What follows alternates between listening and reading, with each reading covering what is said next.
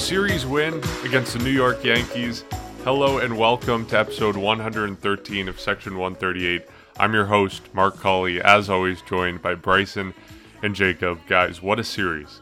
What a weekend. Um, obviously, two out of three the Blue Jays take in New York, and um, it was just a spectacular series. Opening day weekend, nothing beats that, and uh, it's good to see the Blue Jays back on.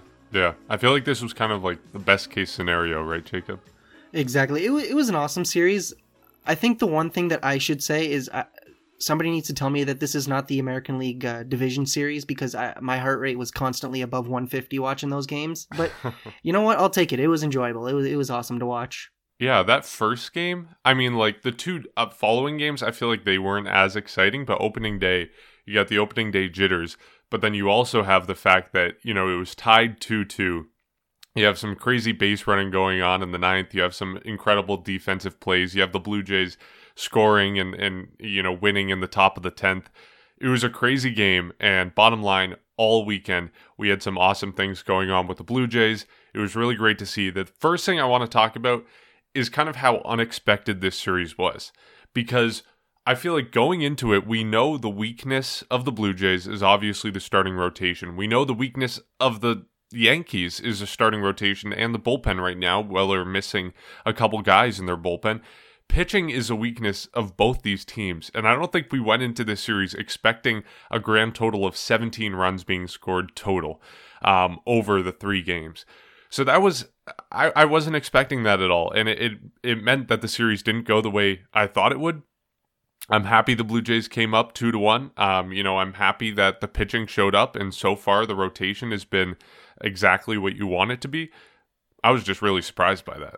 I'll be honest, I was extremely surprised about the rotation eh, because with Ryu, we know what we're getting, but when you look at Ross Stripling, he, he obviously he didn't last as long. He had three and a third in his in his first start with three earned runs, but I wouldn't say that that was absolutely a terrible start because you know just the amount of runs he he allowed was just equal to the amount of innings. That's why his ERA is a little high. But I think he in his next start could easily go four or five, potentially six. Uh, he was good, and especially with TJ Zeuch, four scoreless. He was he was fantastic. He he couldn't qualify for the for the win today because he didn't pitch five, but starting rotation was fantastic. Uh, or at least it was a lot better than I expected it to be and the offense was great. I mean, you see Guerrero, you see Semien, you see uh, Grichuk, you know, they're all starting to hit home runs, and oh, it was all in all just a, a very fun series and, and a very a very good way to open up the season. It was, um, yeah, Jacob, your heart rate being high. Yeah, that was a uh, great way to start the season off, especially that Thursday game. That definitely was the uh, my favorite game of the series, and there was just a lot of ups and downs. Uh, the Jays and Yankees going back and forth, and of course, the game eventually went into extras where the Jays prevailed uh, in the tenth inning. So lots of takeaways, uh, lots of notables. It's just uh, like let's start with the starting rotation, of course. Hyun-Jin Ryu, uh, Jacob, you summarized it perfectly. You, you, know what you're getting out of him. He was dominant. Well, he was pretty good. He was dominant at times as well. He looked good overall. And Ross Stripling, you know, didn't pitch too too much, but he was, um, you know, he also threw a lot of pitches. But T.J. Zeuch as well today. Uh, he looked pretty good in his four innings, and um, you know, after that, uh, the bullpen as well. I was uh, a little bit impressed with as well. I know there was a, a, few hiccups. You know, people like Jordan Romano in the Thursday game didn't seem like he had his stuff. His slider seemed a little bit off. But then, of course, uh, throughout the series, he got better. Uh, him and then uh, Rafael Dolis had a little bit of um, a few hiccups, and that's where I want to center this around the bullpen because because of all spring. Uh, we've been talking about who's going to be the closer with Kirby Yates gone, and one guy that all three of us failed to mention, and somebody that everyone forgot about because he was injured for part of the spring and he came uh, back closer to the end was Julian Merryweather. How about him uh, coming out and recording two saves over the weekend? On Thursday, he struck out the side. And then, of course, today on Sunday, he struck out two in his one inning. And uh, he was dominant. He looked really good. And if he keeps going the way he is right now, there's no reason to not or to stop giving him opportunities to close because right now um, he came out this weekend definitely the most notable uh, pitcher from my um, my my perspective and pretty pretty much everyone especially for his numbers who back that up so for him a great start uh, Marcus Semien had a great game as well um, on the Saturday game. Uh, he homered, he stolen ba- he stole bases, and of course the Thursday game on opening day he made a spectacular diving grab. So lots of notables from him. Marcus Semien, somebody I highlighted. Vladimir Guerrero Jr. What a series from him as well. Wow. Um, he was, you know, Thursday as well, walking twice. He's, and then of course, um, his home run he hit on the Sunday, which was today, going opposite field, he looked really good. And uh, this is the guy that we've been, you know, talking about all spring, saying that this is the year for him to finally break out. And even uh, we were discussing his spring numbers uh, a couple weeks ago, and we were wondering if, if we can take anything away from this. And I think clearly, based on the result this weekend, there is something to take away from. And he looks good. He's in shape. Um, you know, some of the plays he was making at first base as well. I know a, a, couple plays his foot went off the bag, but he was stretching everywhere, doing the splits, and he he looks good. Uh, potentially from his weight loss, but uh, it definitely helps him. Uh, you know, defensively, and that's somebody that I've really been impressed with. Some other guys, you know, getting off to slower starts, someone like Bo Bichette, but I'm not too concerned about him. I'm sure he'll find his ground, and I'm sure everyone agrees with that one. So uh, lots of takeaways. Randall Grichuk as well had a pretty good um, weekend because somebody who we've wondered what his role would be once George Springer is back and healthy. But uh, he's he's another one who had a really good weekend. So lots of notables, and um, you know obviously a sweep would have been the perfect way to cap it off but i think you know coming out of new york winning two out of three is pretty good to start the year especially with the team who is um, you know has history of losing opening days quite frequently. So it was very interesting and very cool to see and kind of odd to see them coming out and starting 1 and 0 but you know 2 and 1 the road trip continues. They have a bunch of games this week. They're going to be heading to texas uh, firsthand. They have a three game series down in a full um, a full capacity sold out crowd in Texas uh, starting on the Monday night. So um, a great start to the Blue Jays uh, road trip, and uh, it continues, and lots of good takeaways from it for sure. Yeah, I don't want to say that Julian Merryweather like came out of the blue because we all know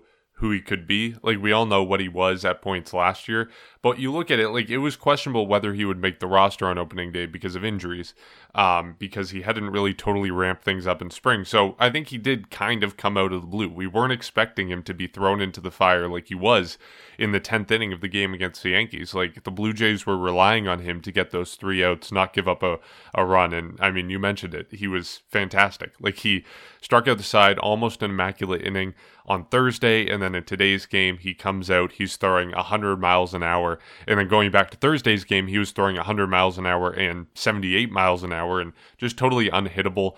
And you know, I tried to pick him up on my fantasy team today. And he was already gone. Another team already claimed him. Sadly, I should have gotten to that earlier, but you, know, it was just fantastic. I don't think anyone expected that to be a bright point out of the opening series, but it certainly was.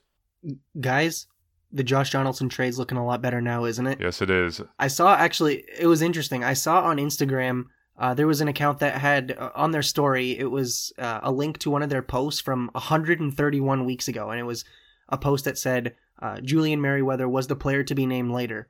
And so I looked at the comments, and all of the comments from uh, over 100 weeks ago were basically people trashing Ross Atkins, Mark Shapiro, saying, This is a garbage trade. How, do you, how dare you get rid of our MVP first? Um, pitcher we've never heard of. And I saw a few comments from that day saying, well, wow, look at this. This is not what we expected. And it's just, it's, it's an absolutely fantastic thing. And, but yeah, it's just, it's an interesting way to see uh, uh, how his season has started. And especially considering he was one of the last two guys to get a bullpen spot. But I'm very excited with what I've seen from him.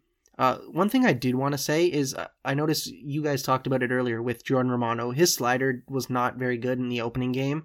Uh, you saw, I think it was against Aaron Judge. He was so hesitant to throw him a fastball, but he just continuously threw sliders. And I believe it was a 3 2 count that he had him on, and most of those balls were from the breaking pitches. He finally did throw him a, a fastball, and he blew it right by him. And so I, I'm not sure how much we can say. I mean, he's going to work on things. I think he will still be a very elite pitcher, but yeah, it's just. I, I guess going into the season, I didn't expect many jitters or many things that still needed to be ironed out, but I guess that's where we are. And I'm not worried about Jordan Romano or Rafael Dolis. I think they're going to rebound just fine and, and be the pitchers that we've expected them to be, on top of some guys that have now proven to be elite eh, on top of them. For sure. And, you know, it's something similar to going back to, I guess, last opening day is Dolis had a shaky start as well. So maybe that's just something. Um, you know something that's uh, a coincidence or not but of course it is the overreaction for the opening weekend. And yeah people who are writing anything off like that it, Dolis will be fine. He will be fine. And him and Romano as well. Romano will be a lot sharper.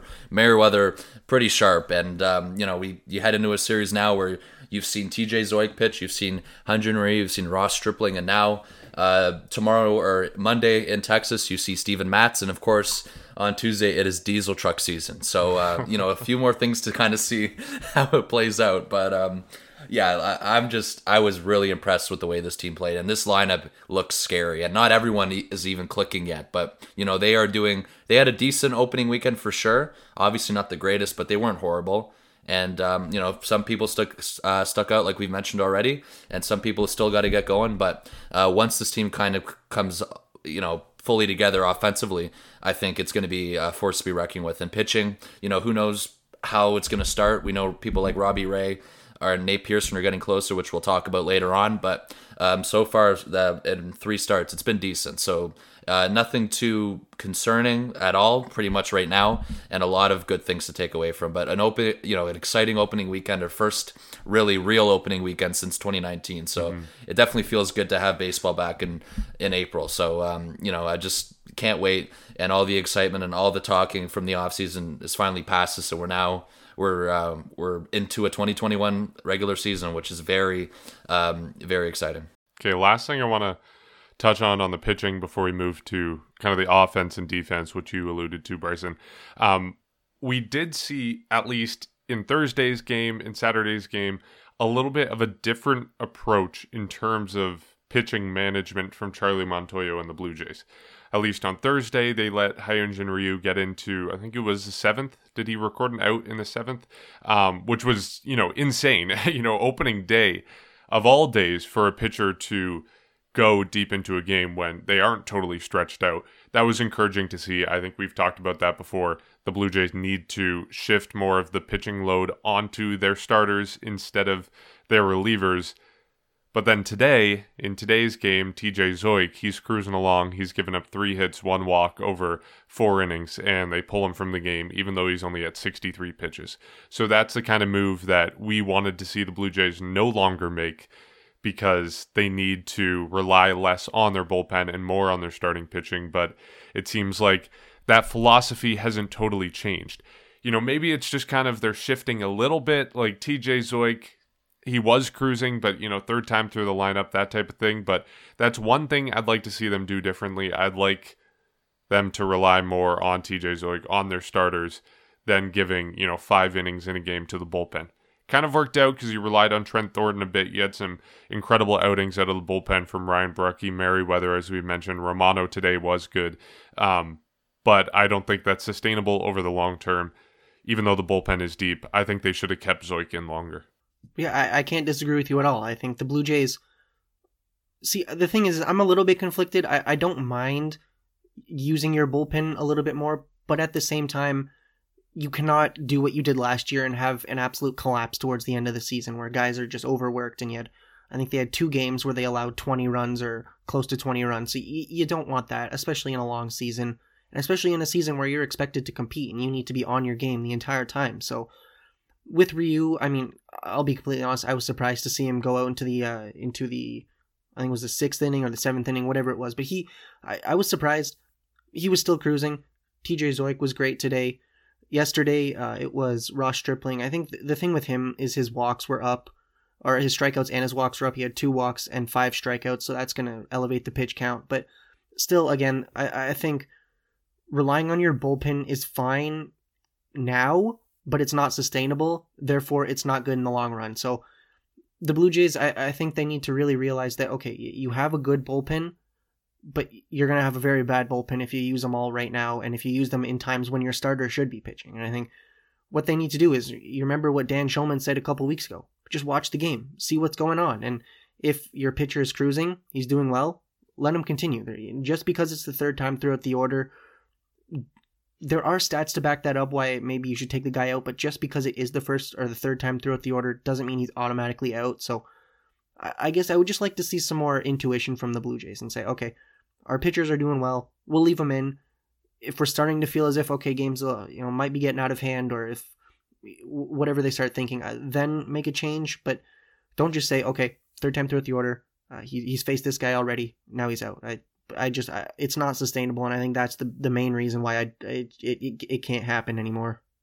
Yeah, for, first of all, Hyunjin Ryu going past the fifth inning was um you know, something that we didn't see quite a lot. We did see him pitch six innings, but yeah, him going into the seventh as well, something we didn't see until like his last start of the year last year. So something that kind of well we weren't really used to it so it was kind of interesting to see that right away in game one and you figure it would be like that especially in game one of the uh, the season but it wasn't but then when you look over to uh, Saturday's game with Ross Stripling. The thing is, too, there's some pitchers, or no, sorry, some managers in that situation leave Ross Stripling in longer. I thought uh, Montoyo came out and I thought he, you know, he didn't pull him I guess he kind of gave him a short leash, but I feel like, you know, there could be situations from other managers where you leave a pitcher in like that and try and make him work through it. Montoyo did not hesitate and went to the bullpen very fast. And then we saw the same thing in Sunday's game, which was today. But uh, the only thing I can think of with the reasoning behind it was maybe they don't fully trust TJ Zeuch yet. You know, it was his first start of his career, but on the other hand, you did choose him to be in your rotation. So,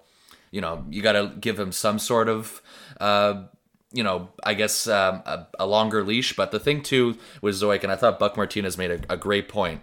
Uh, I think it was in the second inning or third inning. He was telling, or he was saying how the fact that you know someone like the Yankees or even any other team in this case that don't know Zeuch, Zeuch well you know he should be being a, he should be aggressive and attacking them not uh you know because he did have an early lead after the three runs all came in the second. And he was saying how you know just because you have a big or an early three nothing lead don't try and be conservative right away. Go right after them especially because they don't know you too well. So maybe that could have paid off if Zeuch went farther than four innings but the only other explanation I can get is due to matchups or due to, I guess, a lack of trust or numbers beyond certain points for TJ Zeuch from the Blue Jays is why they did that. But you know, you don't want to you don't you don't want the uh, to burn the bullpen out, of course. And we saw that last year because during I think it was about halfway to just or just past halfway is when the bullpen started going on fumes, and a lot of people were concerned of how the management of the bullpen was uh, going on. And even today, we already had one move. The first move of the season for relievers was that Tommy Milone was added to the roster and Joel Payamps was um, optioned back to the taxi squad. So, you know, that's already move number one for the bullpen. And of course, it's many more to come. But people for TJ Zeuch, you know, you wonder how different it would have been if he stayed in. Obviously, today it worked out really well. But of course, in a situation where for instance, the Jays lose the lead, you're going to look back at that even more and say you should have left him in. So it's just um, it's really early on for that to happen, and there's going to be situations uh, like it happens on throughout the rest of the year, and even a few times this month before we head into May. But the one thing for Zeuch as well, this could have e- there's a chance this could be his last start because Robbie Ray we know is progressing well, and he doesn't have a firm timetable, but it sounds like he's getting close.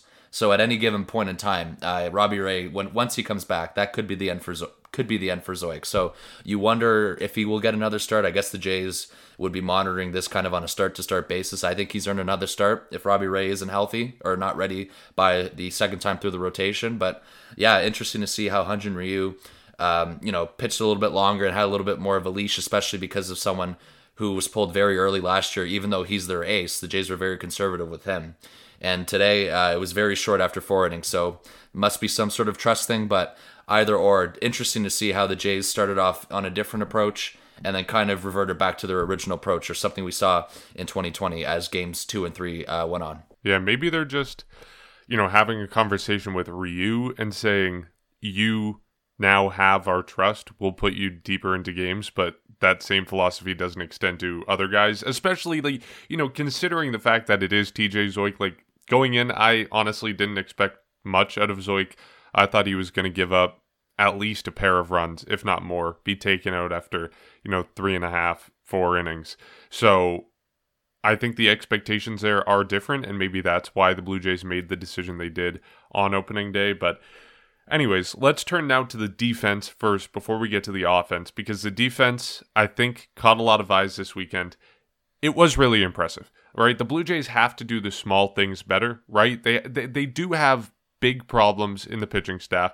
They have fixed problems in the offense, but if they want to get to that next level, the next step that they can do within this season without acquisitions is a limiting walks on the pitching staff, but also improving the defense, doing the small things, right? It's not Vladdy ranging over to get a round ball when no one's going to be covering first it's doing the small things to improve on the defense. And I think we saw that in this series. Vladdy, for one, you mentioned Bryson, him doing the splits in yesterday's game. He was very, very impressive on the field. I think we liked that a lot. We saw a lot of impeccable plays up the middle and even at the corners with um, and I mentioned Guerrero. We saw Semien range deep into the hole and save a run on opening day. We saw Bichette make a couple amazing turns. We saw an incredible double play. Biggio, of course, in the ninth inning of opening day, coming in, throwing home, getting Mike Tauchman coming home, which, again, don't understand why he was running at all. But still, it was the defense that saved the runs for the Blue Jays, and in the case of opening day, won the game for the Blue Jays. So, I guess, does this surprise you at all? Is it just encouraging? Are we reading too much into it? Is it maybe just, you know, the way the ball was being hit in, you know, the infield off the Yankees' bats? Or is this something that we're going to see more consistently? And how encouraged by it are you? I don't think that it's surprising because I kind of expected their defense to get better. And when you look at last season, it was not very good. There were plays, uh, plays that should have been made, or uh, intuition plays that just didn't go the Blue Jays' way. And and this, I can't even say this season because we're only three games in, but so far it looked as if what they were doing was a lot better, and they knew what they were doing. And when you talk about that Mike Tauchman playing Game One, he should not have been running. I would be very angry if I was Aaron Boone, but Cavan Biggio made a very good heads up play straight to home plate. Danny Jansen tagged him out. Uh, we saw with Marcus Semien, as you mentioned in game one, he stole a run or he saved a run at least. Uh, today on Sunday, he he stole what looked to be a double from Aaron Judge. He he ran up, uh, he jumped and ran and stole a, a, a very hard hit ball from him. Uh, I, I think Vladdy's been stretching a lot, and it's it's showing he's more athletic and it again, you know, he's been losing weight and he's he's definitely he looks more, he looks more athletic, and I think that's the biggest thing. So I think this team is just very dialed in. They I've heard so many times throughout the first three broadcasts that Marcus Semien really helps this team become more of a professional team, and he's really taking them to the next level defensively. And I think to a degree that is very true. You now have a guy with severe major league experience on your roster that can work with everybody and plan things out. And I think we've just seen a lot of heads up plays and uh, I think a lack of hesitation on the on, on the defensive side because you know that double play with the bases loaded in game one that was turned flawlessly. And yeah, maybe that's a routine play, but it it might not have been a routine play last year. And I think the defense has definitely been a lot better. Uh, Danny Jansen, I think you know he's he's the catcher we expect him to be. He's a good defensive catcher.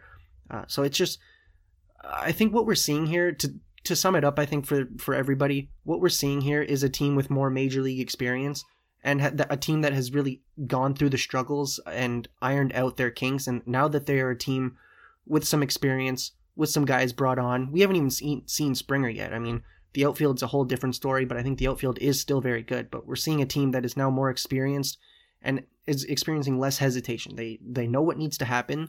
They seem very dialed in, and they seem they seem ready to hit to to make plays. And I think that is the biggest difference from last season. We did not see that. I think what we saw was a team that had potential and that had the ability to get guys out, but I don't know the best way to put it. Maybe they just weren't eh, prepared. I, I don't know. We just we're seeing a team that is is much more that is much more precise with what they're doing, and it's. I think this is something that we'll see for the rest of the season because I think this is the this is the roster that we're going to see coming coming forward for the next four or five years. So it's very good sign. I'm very happy. And the defense on top of the pitching was probably the thing that I was most nervous about. But seeing that it's been very good in New York, I'm excited. Yeah, and the comparison to 2020 is something that I take a look at a lot because there was a lot of situations last year where the defense lost in the game.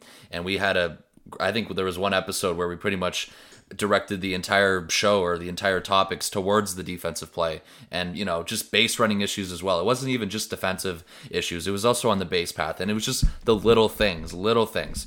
And uh, so far after three games it's a completely different look from the defense. The team looks a little bit more disciplined and it's very encouraging to see because this, this is a team who has a lot higher of expectations. And, you know, a lot of people are predicting it'll be them, the Yankees, maybe uh, Tampa, but they're throwing the Jays in the conversation for the first time in a couple years to win the AL East. And if not, the worst case scenario could be a potential wild card spot. So lots of games are won defensively and a lot of games are lost and i think it's something that's overlooked by a lot of people a lot of people don't really focus on defense as much as they should and in this case there are multiple plays this weekend that happened that saved the jays because if marcus semien doesn't make that diving stop on game two on the saturday it could have been a lot different. And of course, on opening day, Cavan Biggio, if he didn't throw out Mike Tauchman, or if somehow it got through they would have probably lost the game. So, you know, the fact that it was separated by that one margin of a run shows how crucial it is defensively. And it looks really good because Vladimir Guerrero Jr. just looks spectacular both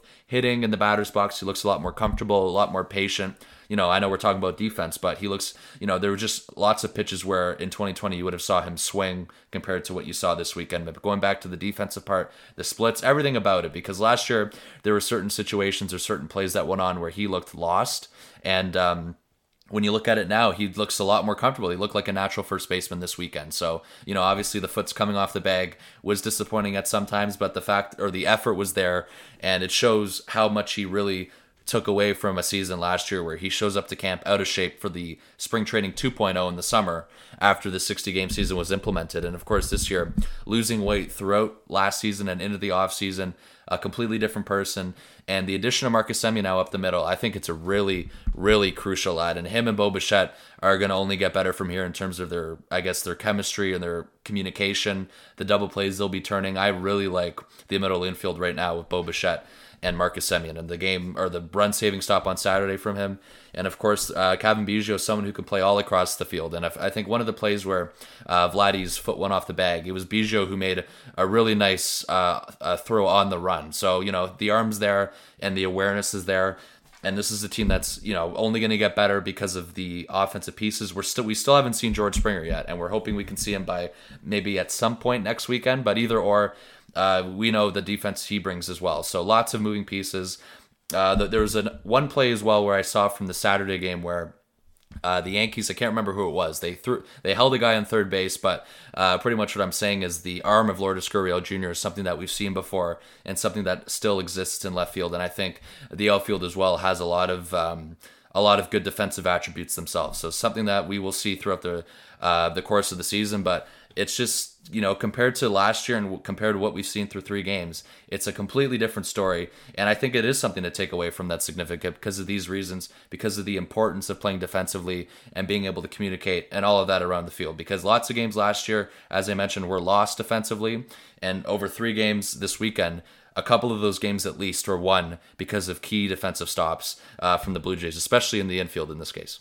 One thing that i want to kind of br- bring people's awareness to and I've seen a lot of people on social media and uh oh, to a lesser extent, the broadcast kind of talk about how it's. I don't know. What I've seen is a lot of people have been saying that Guerrero, those slides or, or those stretches are, are basically on him. You know, he's he's a bad defender. He's not staying on the bag. He's he doesn't have an awareness. And I just want to tell people that the plays that he was stretching were hard plays that were bang bang at first place. He needed to be as close to that ball as he could be. Where you mentioned with the throw with Biggio, I think there was also one with Bichette where he needed to be as stretched out as he could and accidentally his foot slipped off. I think those were just two two plays that were very difficult to make even for an all-star first baseman. Those would have been difficult. So to the people thinking that Vladdy is not a good first baseman because of those stretches, just realize that those were bang bang plays that he it was either he was going to catch it or it, it was not even going to get to his glove in time. So it's just it, I'm not too worried about it because like I said, it was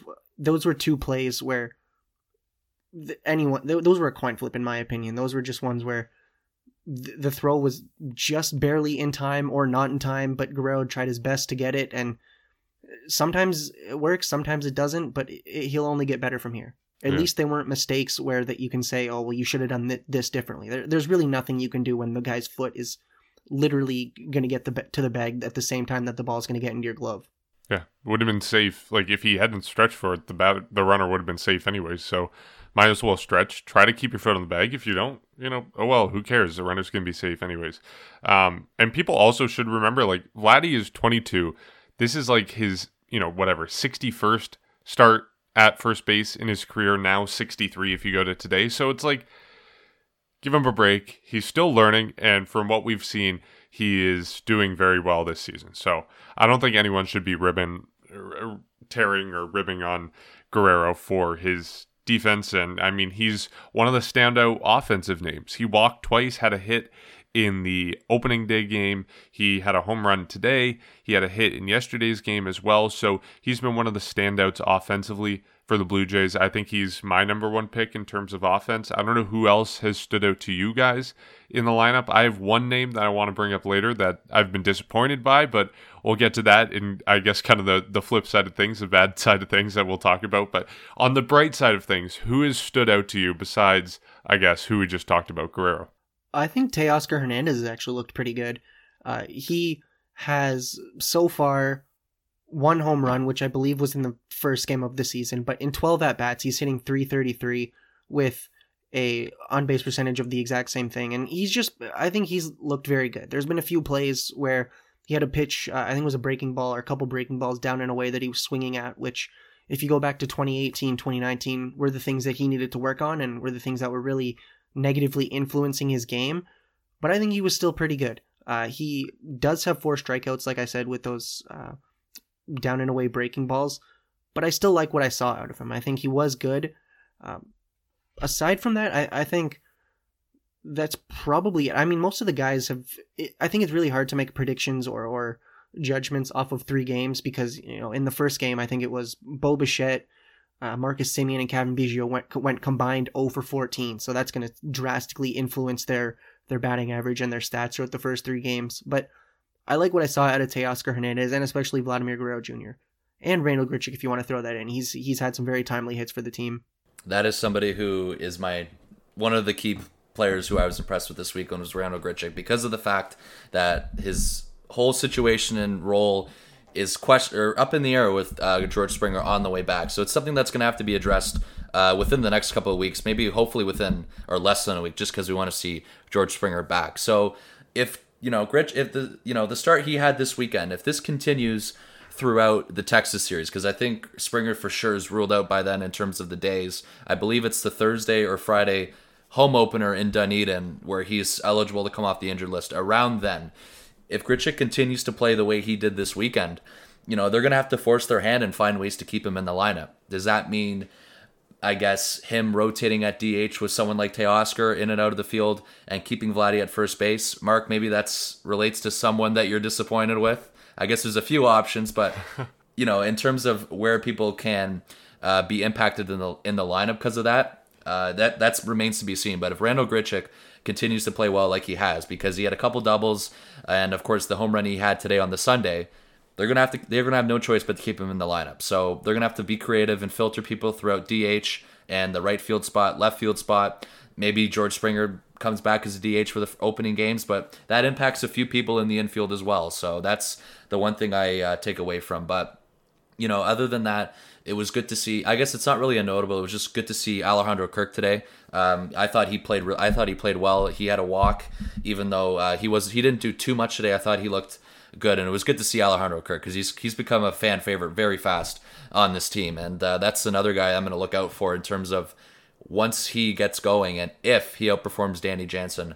How does that shift the starting catching? I know we've talked about that before, but when the time comes, if that happens, I think that should be addressed next. But yeah, Randal Grichuk this weekend, Teoscar Hernandez, uh, as Jacob you mentioned, had a great home run, and a uh, it was a, he he crushed it on Saturday. Uh, a very nice home run to left field. He got right on top of it. I think it was a high breaking ball where Kluber missed, and it was one of his final pitches before he was pulled out of the game. So uh, Randal Grichuk is someone that uh, is a highlight to me, other than uh, Vladimir Guerrero Jr. this weekend. Mm-hmm. And one more name before I become Debbie Downer and you know rip on the Jays. One more name is Marcus Semien. I mean, like he his aggregate stats aren't great. He didn't do well on Thursday, and he didn't do great today. But in between on Saturday, like I think we mentioned it before, but he had an incredible game. He had a home run, a single, two RBI, a walk, and then two stolen bases. Like that was just off the charts. If he can, you know, do anything like that regularly, that's perfect. So he's the last name that stood out to me. And then, unfortunately, yes, some of the names that, or one of the names that I was disappointed with. Bryson, you're right on. Um, it is Cavan Biggio. I'm very disappointed in what we saw from him this weekend. Again, it's not like I'm like, you know, I'm not hitting the panic button. I'm not ringing the bell saying, "Oh, Biggio's over. Biggio's trash." I just want to make that clear. It's just he did have a disappointing start to the season. We know he's trying to be more aggressive at the plate, but we also know he's someone who is supposedly has a very good eye at the plate, takes a lot of walks, takes a lot of balls. Um, we didn't see that this uh, this weekend, and I think the aggressive approach that he's trying to institute overtook perhaps some of the better parts of his plate discipline because he struck out a lot. He struck out five times this weekend. Um, he only had one hit, which was on Saturday, um, a single, and you know three strikeouts opening day, two strikeouts Saturday, five strikeouts total, like I mentioned. That's just the scary part. Like it's it's not that he's not getting hits. Like that's gonna come with time. It's just the strikeouts that I'm a little bit worried about. Again, like it's overreaction Sunday on this podcast. Like we're gonna overreact about anything because we're three games in and we're trying to find whatever we can talk about because we're excited to watch baseball. But I am concerned about the five strikeouts. Good thing is he didn't strike out today, so I guess that's one positive. Um, again, not worried about the lack of hits. That's to come with time. It's just strikeouts. Hearing about this aggressive plate approach, I'm worried that it's hurting his plate discipline at the same time. Mm-hmm. I think an aggressive plate approach is not a bad thing except for when it's costing you. And like you said, with five strikeouts, that is not good. Uh, he did face Gerrit Cole and Corey Kluber, so I mean, we might want to have that or hold that to some emphasis. You know, two very good pitchers, uh, but still, you know, you you do expect more from from a guy hitting at the top of your order. Same thing with Bichette and Semien. I mean, I don't want to rip on those two guys. I don't really want to rip on anybody, but you know, the top of the order was definitely not doing a lot for the Blue Jays, and I think that cost them, sort of. Uh, they did get performances out of Grichuk and, and Teoscar Hernandez and Vladdy, and it was really good. They were very good, uh, but there were some definite uh, things that did not look the greatest. Another one that that I wanted to mention was Rowdy Tellez because he has eight plate appearances or eight at bats, I should say, in this three game season so far, three strikeouts and no hits. So doesn't look very good. You know, he he was he DH'd and that's all he did. He he didn't play in the field and when you have a DH that isn't hitting, that's that is very very concerning and I don't want to overreact, but George Springer is coming back hopefully in a couple of days. Randal Grichuk might have to be your DH uh, if you want to keep Teoscar Hernandez in the field because he's getting in the lineup no matter what. And it's just, again, it's it's a three game season. I'm overreact or it's been three games so far. I'm definitely overreacting, but throughout this small sample size, there are already things that I can nitpick and say, okay, these need to be a lot better, or else some guys are not getting in the lineup, or even if they're in the lineup, then this season could be very very concerning to watch.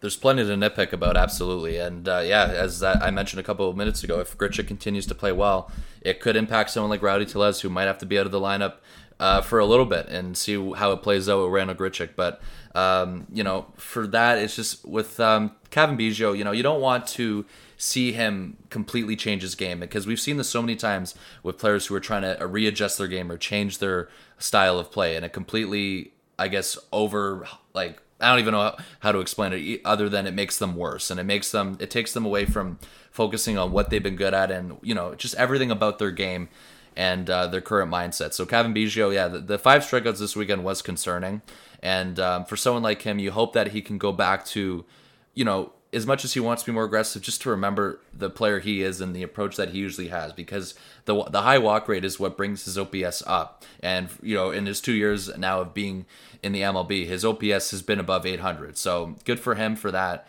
But either or, that's the kind of the player that you see out of Cavan Biggio, and you don't want the strikeouts to pile up because it's the worst thing you can do in this game. As much as strikeout rates are, I guess, higher than or continue to increase each year. But for someone like him, definitely a little bit concerning. And Rowdy Tellez was another one who has a bit um, disappointed with, just because as well from Rowdy Tellez looking back at his spring numbers, he didn't have a very good spring either during the uh, during spring training. So you know, heading into the season, he was already cold as it was, and you don't want to see this pile on. And you hope that within these next couple weeks he can start getting to getting going because he was a very key asset to their lineup last year in the abbreviated season. So and Cavan Biggio, the starting third baseman as, as of now, somebody who can move around and someone that you are expecting to be in your lineup every day. Um, he can hit at top of the order, middle, bottom. You can put him through anywhere at the order. Lots of people have different preferences for where he is, but uh, you know, you hope that he goes back to his usual ways and the ways that, and you know, from what you remember from Cavan Biggio for the player he is, and you don't want him to get too overwhelmed with a new strategy like that and completely overhaul his game in a negative way. So the five strikeouts were concerning, but yes, it is overreaction Sunday, and um, you know nitpicking is something that everyone does uh, during these first three games. So uh, hopefully next weekend when we record, uh, we have a completely different opinion of Cavan Biggio and even someone like Rowdy Tellez. You hope to see him uh, get going soon as well. Mm-hmm. And I am like, I'm happy that he's trying new things. Like I'm happy that he's trying to make adjustments and take his hitting to the next level. And I think he identified a weakness, which is that he took too many first pitch strikes. Pitchers were getting ahead of him. He said, I got to be more aggressive at the plate. I like that. I like that he's trying to improve. It's just, I want to see the results better than, you know, five strikeouts in a three game series. So, again, happy he's trying to improve, overreaction Sunday, all that kind of stuff. Another thing, perhaps to overreact on, I don't think people have been talking about this because it's only been three games and the Blue Jays have won two of them. But overall, the offense has blown a lot of chances. On Saturday, they had the bases loaded once. They didn't score. They had two on in the first inning, the third inning, and the eighth inning. They only scored three runs that game after having all those batters on. This is not something exclusive to the Blue Jays. The Yankees did the exact same thing in that game. But I think they blew a lot of chances again, I was mentioning 17 runs in a three game series for two teams that are supposed to be the best in baseball. And we can calculate what the runs on the Blue Jays side of things were. They had three today, three yesterday, that's six, and then three on opening day. So that's nine runs total over a three game series against a pitching staff minus Gerrit Cole that isn't fantastic. That maybe is a little bit of an area for concern. I know the lineup is missing George Springer. People are still getting their feet wet a little bit that's something I think I want to keep an eye on, especially as we go to Texas and we know they don't have a good pitching staff, so we'll see what happens there. But that's something I'm keeping my eye on. Again, don't want to overreact, don't want to be Debbie Downer, but that's just kind of you know what I'm looking at this this uh, this uh, this weekend. I think I want to overreact oh. because I was I was ex- I was extremely disappointed with how game two on Saturday ended wow. because it was a five to three score today on Sunday they won three to one, so they had the exact same amount of runs. The only difference is they had better pitching today, which is not sustainable. You can't say. I mean, you, you need good pitching to win baseball games, but you also need good offense. And if you leave, I, I think in game two on Saturday they left seven on base. Today they left six on base. That's very concerning to me. Yes, they won one of those games, but if you have this many guys on base, you cannot allow them to stay on base. So you you cannot end the inning that many times with absolutely nothing. I think in the first inning of Saturday they had two on and and one out or nobody out, and then I think it was Bo Bichette hit a double play and inning was over. And that's not to pinpoint and say that Bo Bichette's a bad offensive player, but I think that's just an accumulation of what we saw all all season so far or all series, and that's definitely going to need to be better. Obviously, with George Springer, he'll come back, he'll be an elite player or an elite hitter so it's not something like I, am overreacting right now, but I, I also understand that this is a long season and there are a lot better things that can happen. But that is definitely the one or one of the areas of concern that I noticed is that this team had its opportunities.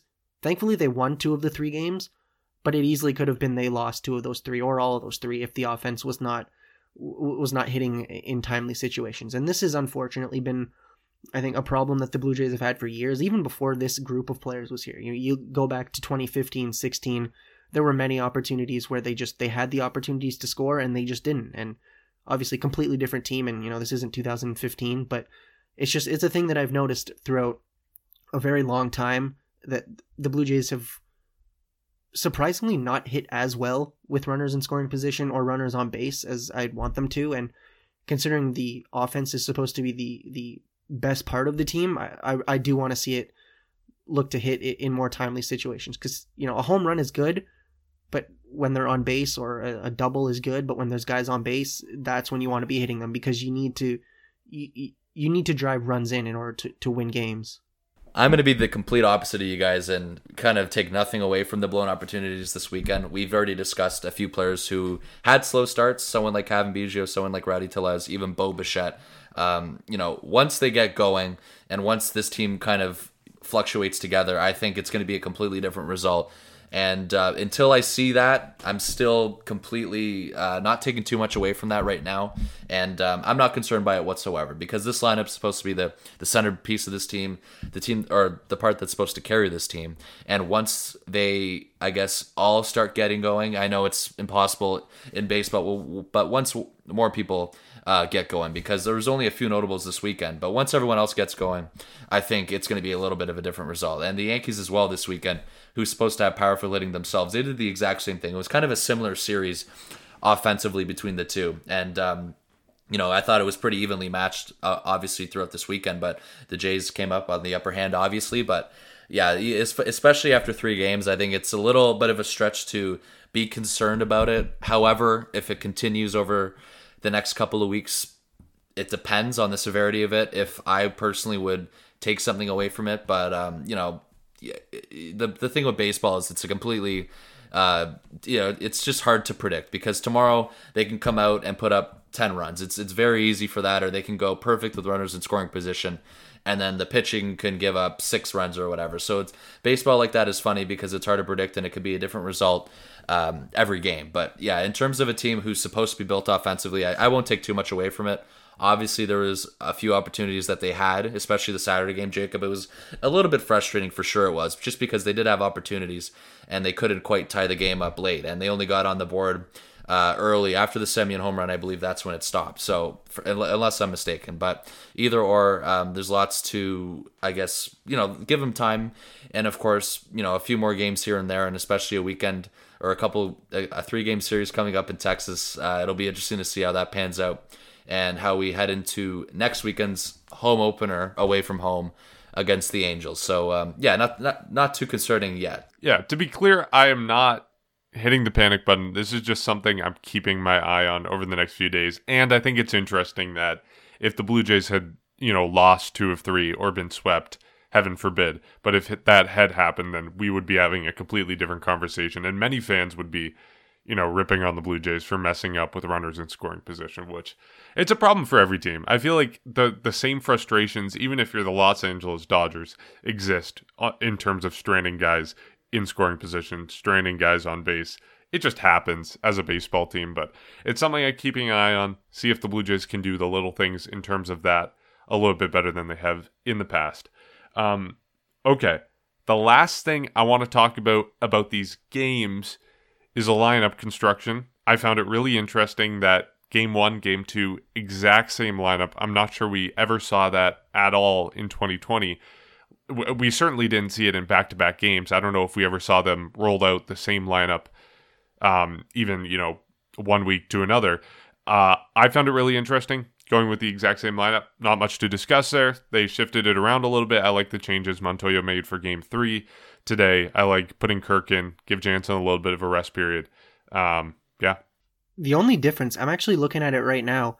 Like you said, game one and two are the exact same. But in game three today, the first six batters were the exact same. The only differences were uh, seven, eight, nine were Grichuk, Panik, and Kirk, whereas previously it was Tellez, Grichuk, and Jansen. So I mean, not a ton to go th- with, uh, not a ton to, to say about that. I think the Blue Jays have they have it set who's going to play for them every day, and I don't know. It's just it's it's a weird thing, I guess, to see that they're they've had the exact literally the exact same lineup two days in a row, but again, I think that the lineup with everybody healthy should look that way. You know, you you add uh, you add Springer in there. There's a, a, few things that are different, but yeah, they have everyday players, and not not a ton to, to look into there. I think it's just it's a good sign. I think the Blue Jays have the players to potentially replicate that lineup all the time, and I think that's a good lineup. Like let's let's be honest here, that's a good lineup. So it's yeah, not a ton, but it, it I don't know. It, it, just seems like a really weird thing, especially considering uh,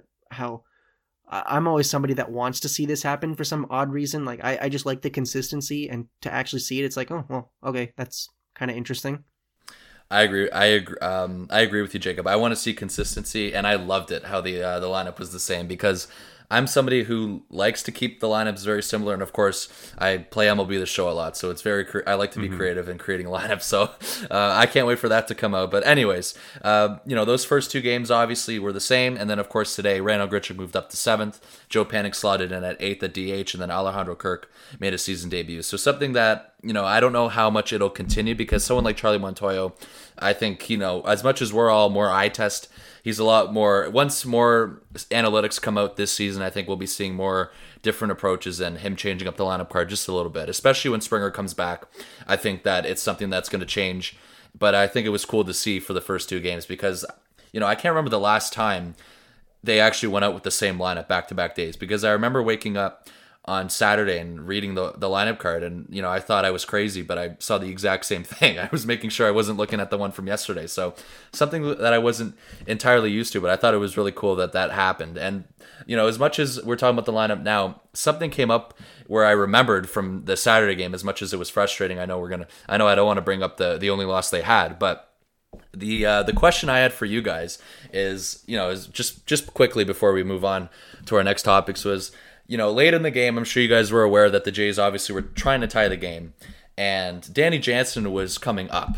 However, he was pinch hit for uh, by Joe Panik. Uh, the one question I had for you guys was, were you surprised it was Joe Panik? Did you want Jansen getting pinch hit for? And a lot of people were wondering, why isn't Alejandro Kirk getting in? What were your thoughts on that whole situation? Because I'm sure you guys kind of came across that on Saturday. I just came to remembrance now of that of why it was Joe Panik compared to someone like Kirk if you if they were taking out Jansen. Well, I think the weird thing is is Alejandro Kirk was going to get into the game anyways because you know Joe Panik is not a catcher, so yeah, I would have put. I mean, no, disrespect to Joe Panik, but I think you you got to go with your catcher, your backup catcher. I mean, I don't know. I I, I just I, I would have liked to see Alejandro Kirk get him in there, and then you don't have to make another substitution and and and take you know because then Joe Panik would be out of the game, and then you put Kirk in, and then there's another guy off the bench that you don't have. So I I, I would have put Kirk. See, I disagree. I think Panic is on the roster for a reason, and this is why he's on the roster. Might as well use him for it. I'm sure there was also a little bit of, you know, lefty righty matchup game going on um, on the bench in terms of what Montoyo was thinking.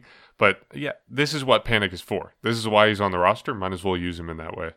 Yeah, that's interesting. Just because there was there was a lot of backlash from uh, for wondering why it was him compared to someone like Alejandro Kirk. But yeah, I guess nothing to take away from too much. I just wanted a quick quick question I had for you guys because I definitely thought it was interesting though to see that. But either way, um, a great weekend. So I don't want to I don't want to be a Debbie Downer continue to talk about the Saturday game when we had. I'll use your words there, Mark, because I've heard it a few times today. But you know, just take the, take away the fact they went two out of three going into Texas above 500. The last negative thing I will say before we move on to some positive stuff is um, last week uh, I went on the Boys of 161st Street podcast, the Yankees podcast. They invited us on, um, and towards the end of that podcast, made a little wager with their host. We said he he mentioned Gary Sanchez. Yankee fans are always frustrated with Gary Sanchez. He asked someone on the Blue Jays that I was always very frustrated with.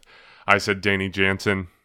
I love the guy, but he frustrates me to no end. We saw it with him trying to get bunts down.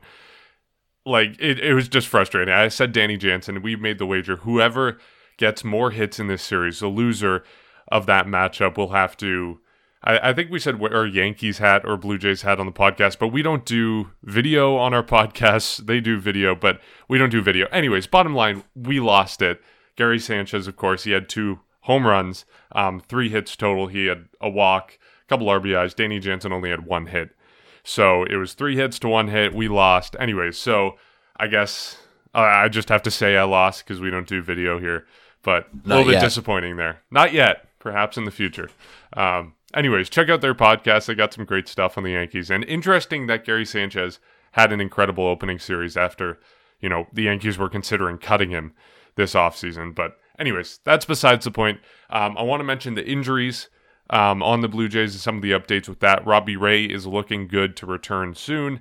Um, thankfully, he's progressing well. Same thing with George Springer. The Blue Jays expect him back on, I think it's Thursday, like you said earlier, Bryson, the home opener for the Blue Jays. So that's some encouraging news. Um, and then the last thing I want to mention is just something I'm really, really excited for the series against the Angels. Um, the home opener, as we mentioned, um, the 8th, the 9th, the 10th, the 11th, four game series.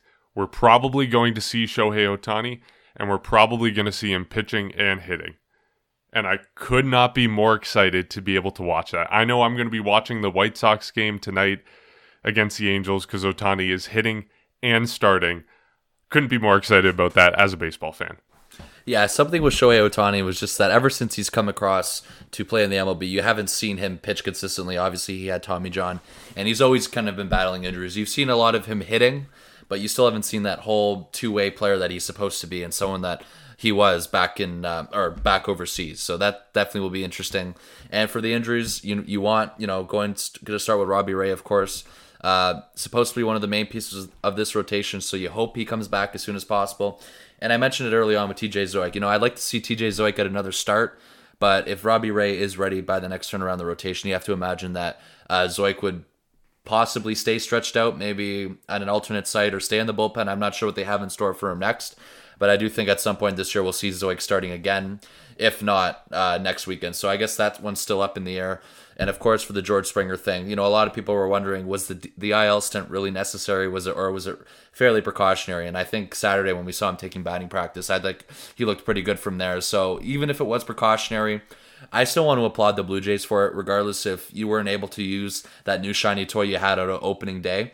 Um, you know, for someone who has dealt with or has been dealing with an oblique injury and what we've seen with the severity of it and how, I guess, how un predictable it can be because it can always kind of uh, nag on and it can get worse. We saw the same thing with Teoscar Hernandez last year, who missed about a month or at least a few weeks uh, with it. So I want to applaud them for putting him on the injured list to start. You know, the fact that if he wasn't put on the injured list and he was playing through this, there was a chance that over the course of the season, this is something that he would have had to dealt with. And the worst case scenario is if it got worse. So the fact that he only misses six games at least and can possibly be back next weekend. I think it's really uh, important of that because you're going to be getting him back supposedly healthy, and he's going to be that guy that's going to be in the lineup for you every day uh, at center field. So uh, I hope next weekend is when we do see George Springer, and I think, uh, well, obviously I'm not a doctor, but I really hope.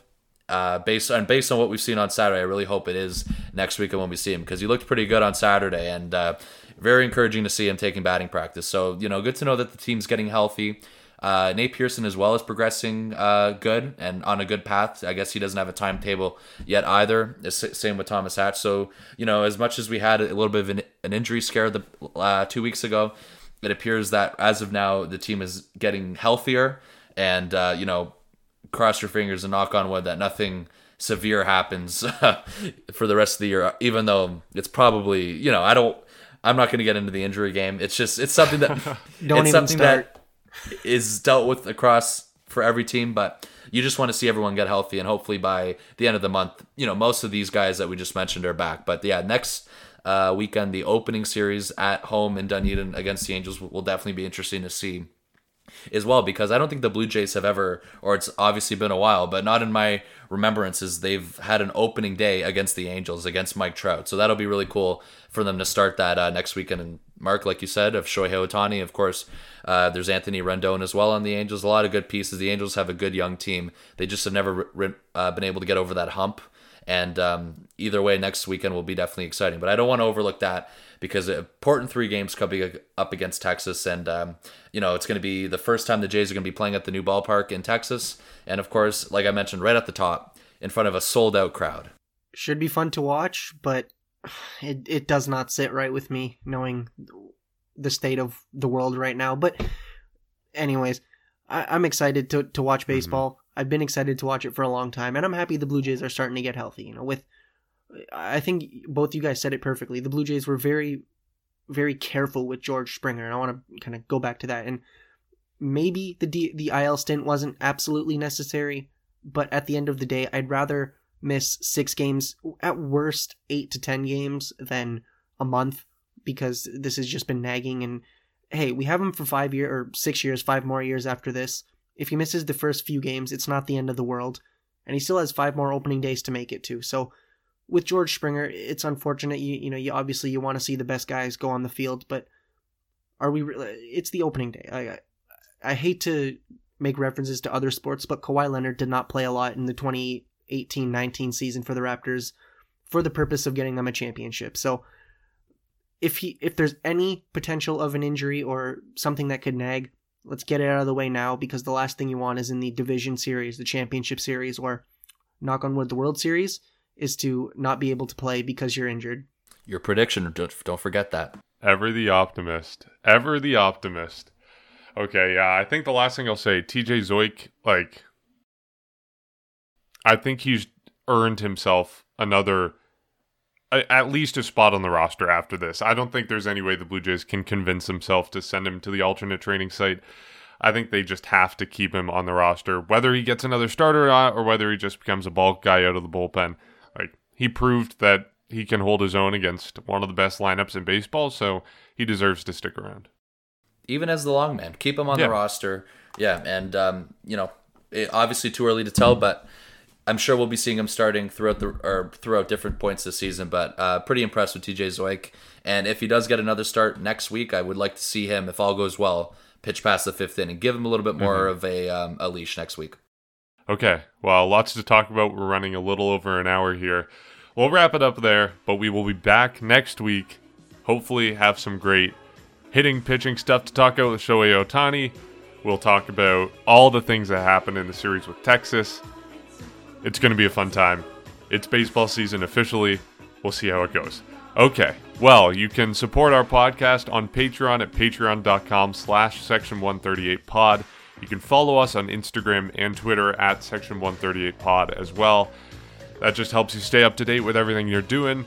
Um, we get some video content going there, as we were alluding to earlier. We got, you know, our interview with Dan Shulman from last week. We put a little bit of video up on the socials, so check it out. And uh, of course, always rate and review our podcast on Apple Podcast. It just helps spread the word. Okay, thank you very much for listening. We're very excited for a full season of Blue Jay baseball, and we'll catch you next week.